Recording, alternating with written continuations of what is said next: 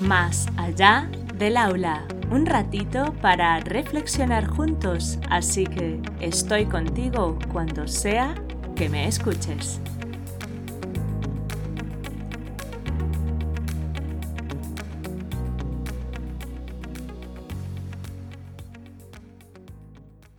Hola, adultos significativos. Encantada de teneros al otro lado. ¡Empezamos!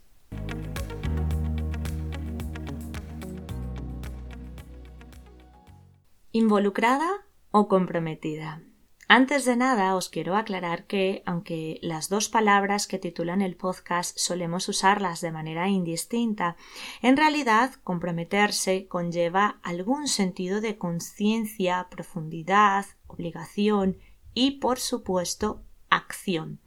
Mientras que involucrarse se refiere a solo ser partícipes casi pasivos. Os cuento entonces.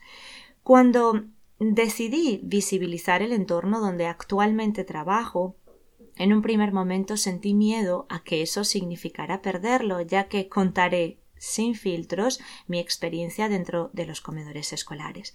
Sin embargo, al mismo tiempo me di cuenta que, aunque llevo muchos años trabajando en comedores, también he trabajado en otros contextos con y para peques.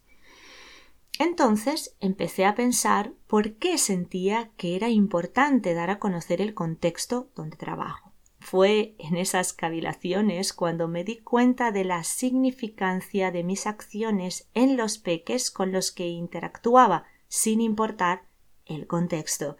Tuve un aha moment.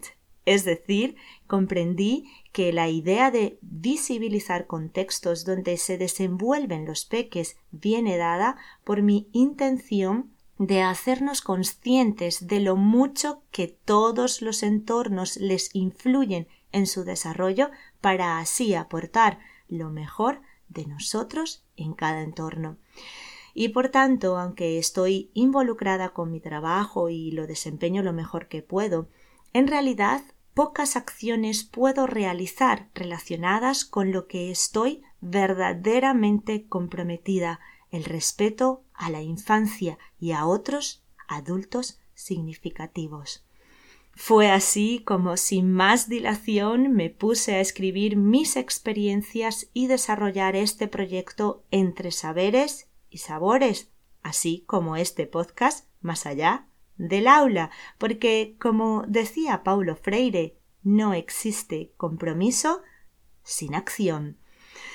El próximo podcast se titula Como en el Columpio. En él os hablaré de cómo podemos hacer una intervención en otros contextos de forma respetuosa a través de una situación que me ocurrió hace unos años en un comedor escolar.